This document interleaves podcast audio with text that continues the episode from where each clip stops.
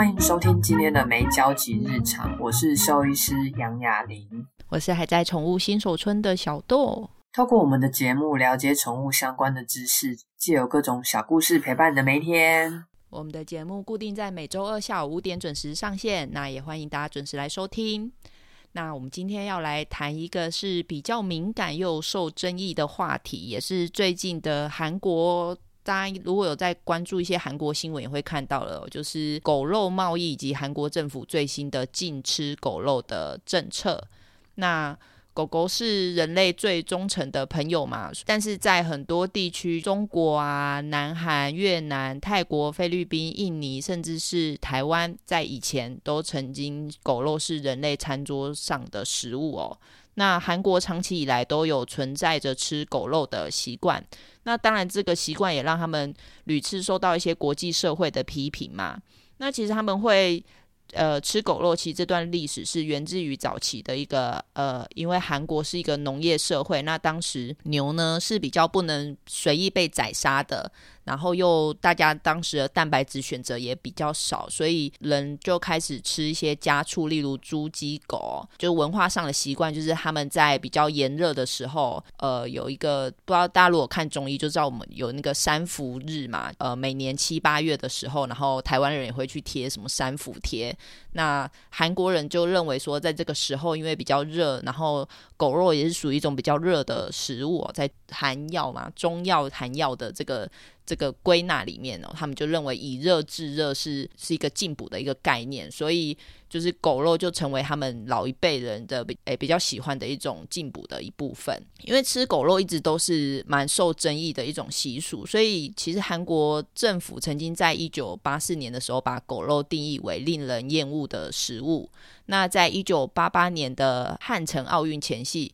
那由于国际动保团体的压力之下，政府有下令在奥运期间呢，是禁止都市内的狗肉汤店营业，那来符合国际的期望。那虽然政府实施了相应的规定，然后但是其实有一些商家他们就开始用一些比较变通的方式来继续贩卖狗肉，例如说，就本来叫狗肉汤的就改成叫补参汤或营养汤。那这也让一些执法变得很困难哦，也有很多不效或不法的厂商换一种方式来继续执行这个业务。总体来说，吃狗肉在韩国其实它是有一个历史跟文化的脉络的。那随着当然这几年就是社会价值观的转变，然后国际关注动物权益的提升，那再加上就是我有查到一个资料是韩国的盖洛普他们在这几年做的调查，有八十五趴以上的人其实是不赞成吃狗肉的，就所以他们其实近年来就是这个习俗就开始诶、面临了很多。挑战。那近期最大的就是新闻上面呈现，就是说韩国的现在的执政党跟他现在最大的在野党呢合作，在这个议题上面，他们希望可以就是立法禁止狗肉的交易。那如果禁令通过的话，会在二零二七年生效。这期间也包含了一个为期三年的宽限期。那政府会提供饲养场跟相关业者的一些财政的援助，这样子。我我在看新闻的时候，其实有看到蛮多，就是他们那个狗肉协会，就是有出来抗议哦。那其中就是狗肉协会的主席朱永峰，他反弹非常的强烈哦，他觉得。就是这是在剥夺国民饮食的权利哦，在践踏人权哦。就是你居然管到人，诶，管到自己的国民该吃什么，不该吃什么，所以他威胁，如果这个禁令最后通过，他会放两百万只的狗狗到街头，特别是把它放到首尔地区哦。但我我要说，就是这个争论不是单纯的饮食习惯或文化。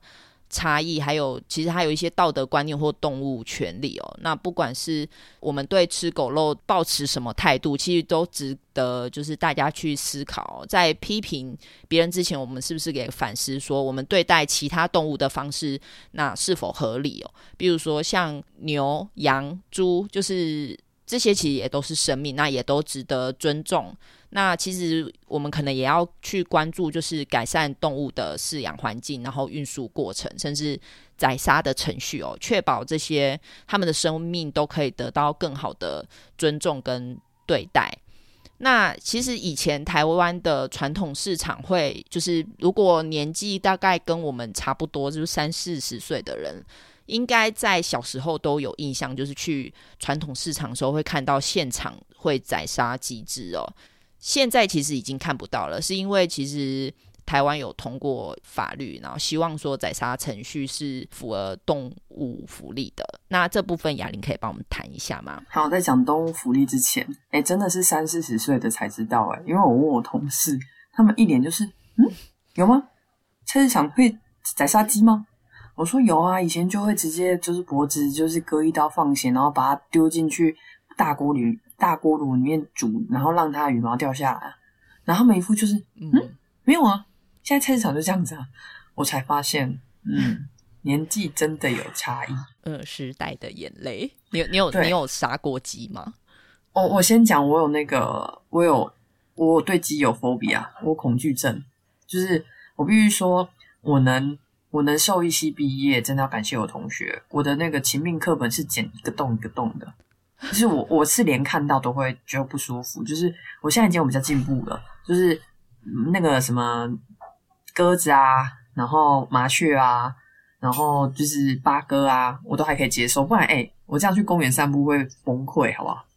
但是我就是以前，所以我很讨厌以前的菜市场。我妈都很喜欢逼我去菜市场帮她提东西。但是以前的菜市场都会有鸡在旁边一直咕咕咕，那超可怕的。我然后又很臭，所以我有 phobia，所以我没有杀过鸡。我连。大学要实习，哎、那个教授不可以当我。我连大学要实习，要进去鸡舍帮鸡打义义经脉的时候，我都跟助教讲说：“你杀了我好了，我真的不能进去。”所以全班进去帮鸡打打疫苗一、打义静脉，就就只有我站在鸡舍外面。哦，我没有，我会问你这个问题，是因为我我其实有杀过一次鸡，然后是感觉怎么样？你怎么杀的？我想要听一下你的过程。我是我那时候会有这个经验，是因为我去参加那时候的救国团。现在小朋友会不会也不知道这东西？就是救国团要杀鸡，我要检举他。我去参加他的有一个营队，那时候不是暑假，大家都很流行去参加营队嘛。然后我高中的时候就去参加他们那个营队，叫什么危机生存营。然后所以那个营队就会教你很多，就是包括辩论辨认那个野生植物啊，然后或者是野外生存啊。然后其中有一个环节就是杀鸡。他要你就是亲手，就是把活的鸡，然后变成菜肴这样子，因为你才能在野外生存。那真的是我人生中非常可怕的经验。我记得，我、哦、我基本上不是一个素食者，但是我那时候做完那件事情之后，我有好一阵子我都不想吃鸡肉。其实当下我杀完那只鸡，那那盘鸡我也没什么吃，纵使我当下已经非常非常饿了，然后我觉得很恐怖，因为它就是。就是像你刚才提到那个传统市场，它就是把把鸡的那个脖子的毛要拔干净之后，然后划一刀。然后因为我们是，我们就是那个手无缚鸡之力的高中生，你知道吗？所以我们真的是抓不住那只鸡。所以呃，我们这一组还好，我们这组是我跟另外一个女生，然后我们两个就是一个抓住那只鸡，然后另外一个抹抹下去那把那一那一刀。那其他有更惨的，就是他抓鸡的人没抓好，抹刀的人也没抹好，然后就有那个断头断到一半的。我不知道这边这边这样听友会不会听得不舒服，反正就是我，我的 phobia 都要跑出来。对，就是那只鸡，它就是一个很糟的状况在跑，这样子，反正就很糟啦。然后，所以我觉得就是呃，我们我回来讲，就是宰杀的。程序是需要符合动物福利的，因为当下我也觉得那只鸡非常痛苦，就是根本就是不管对杀鸡的人还是被杀的动物，都是一场灾难。对，那你 你再回来讲那个合法合法屠宰的部分好了。对，就是。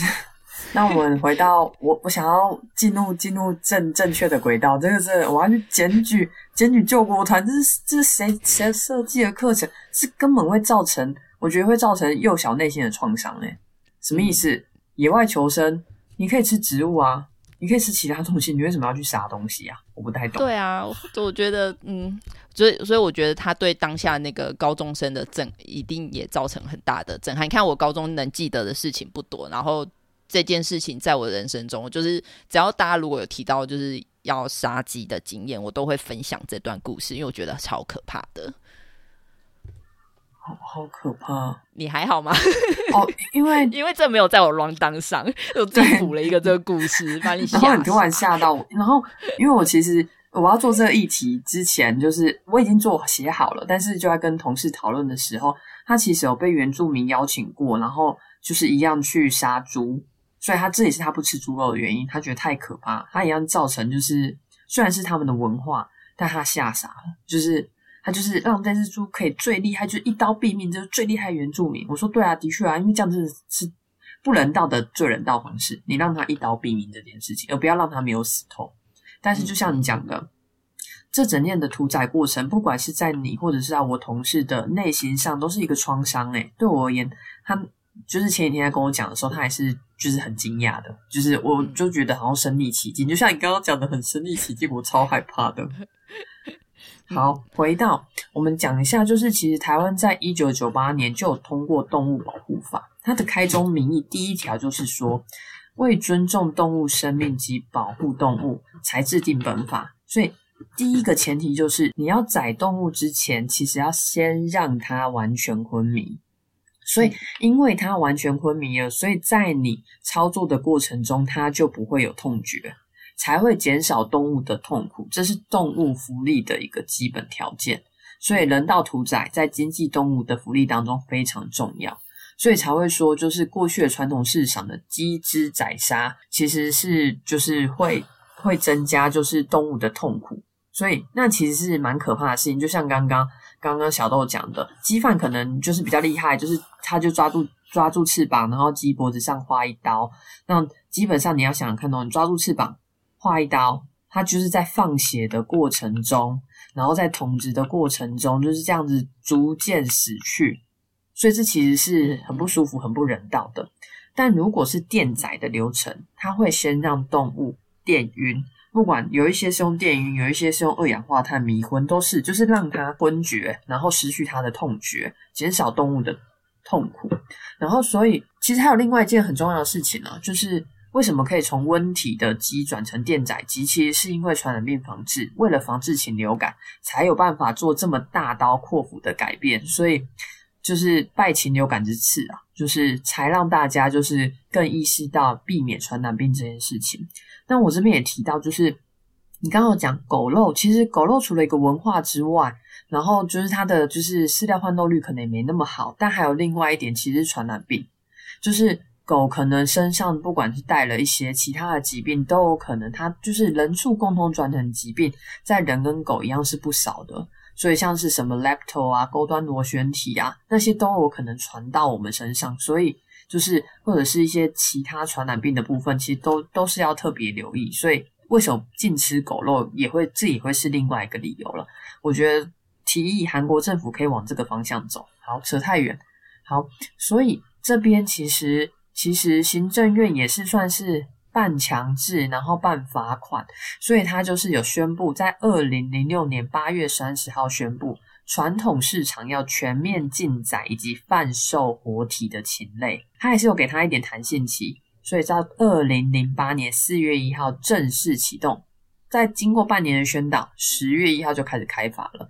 如果你还是在传统市场宰杀宰杀禽类，或者是有养这些贩售，直接贩售活禽，有一些妈妈妈阿姨可能她说：“那我我不要，你不要杀啦，我自己带回家杀都不行，会罚五十万。”所以你想一下哦，然后一群群的鸡被运送到市场，然后关在市场里面等新主人，这样的环境哦，很多人走来走去，我们就像就像我以前很害怕。去市场啊，你走过去，你就是有机会跟他们接触到，就会有更多的病毒在人跟鸡之间传染。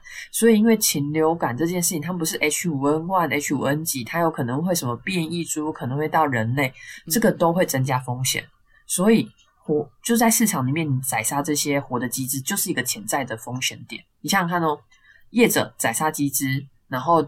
交给消费者。那如果这一只鸡只是有感染病毒的屠体，然后最后这个你就把这个带着病毒的尸体回家咯，然后大家的接触点也都变高，就增加禽流感扩散的风险。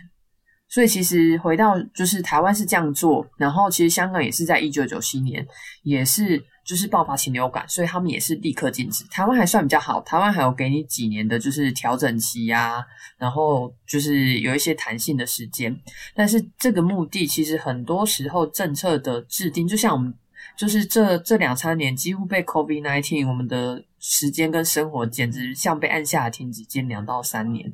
但它真的是为了保护人类的健康。因为其实我记得那时候就是台湾要讨论，就是要把传统市场的那个活宰的活宰机制这个状态，把它改成电宰的时候，其实也有听到有一些比较呃家庭主妇啊或家庭主妇的一些声音，就是说啊这样子就是。鸡肉都先宰好才送过来，不新鲜啊，或什么的，就是那时候大家还是有一些这种声音出来。那但是当然就经到经过一些政令上面的宣导，然后分析给民众听好坏啊或什么的，就渐渐。其实现在我觉得大家已经不会觉得说哦，先在呃电宰场用合法的方式把鸡只处理好再送来市场，这有什么问题？所以我相信。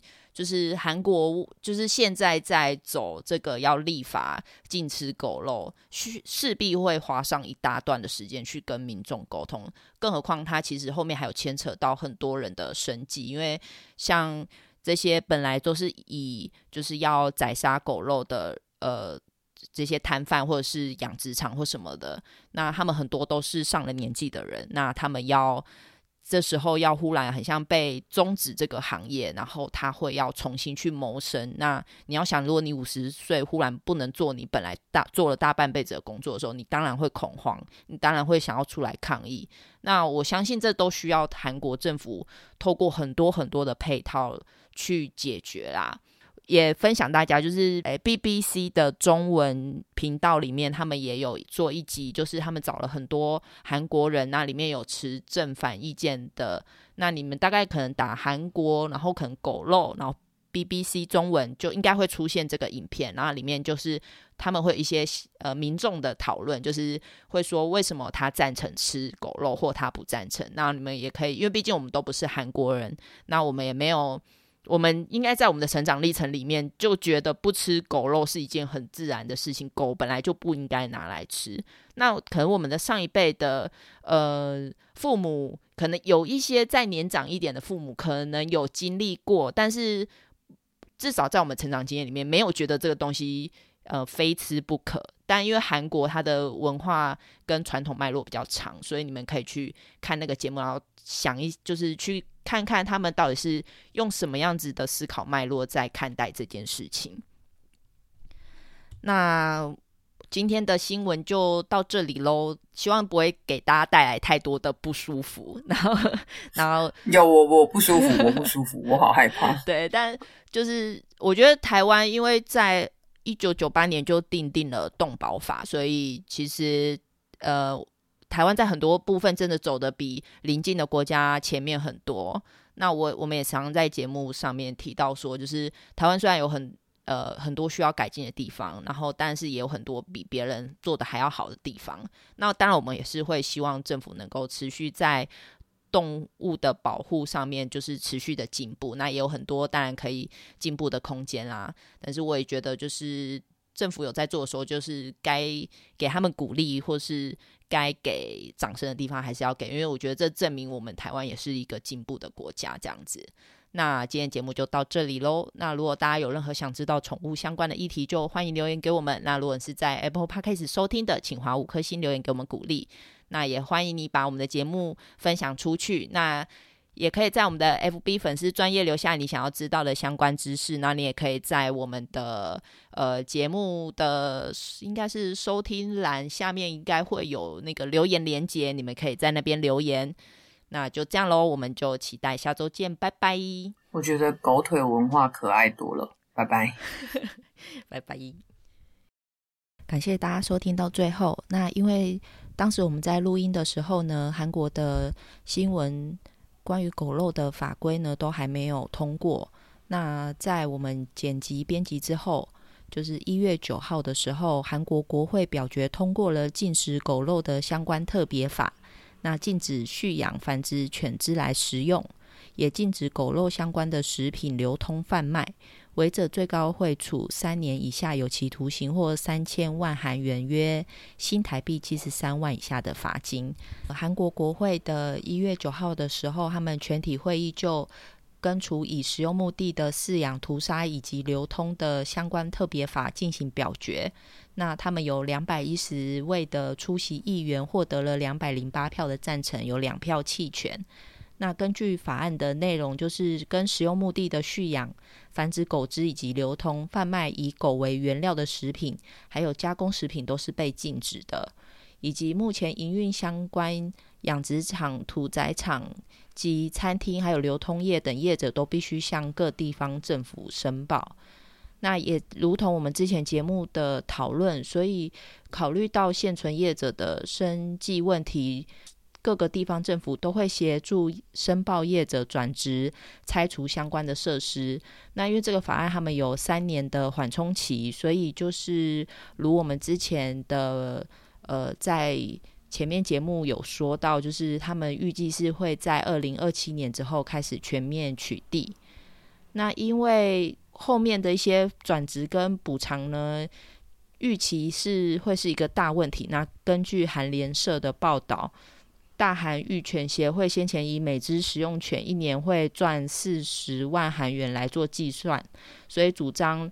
政府应该要对每个业者就每只食用犬赔偿五年，然后损失共两百万韩元。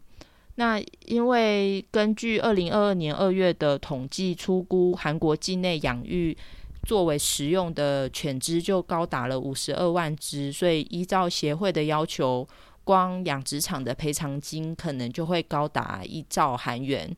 他们新上任的农林畜产食品部部长宋美龄先前曾公开指出，育犬协会的要求有一点太超过他们的预期，所以预计会在后续拟定相关的补偿跟资源计划。那我们就在节目最后就是再补充这一点比较及时的资讯给大家，就这样喽，拜拜。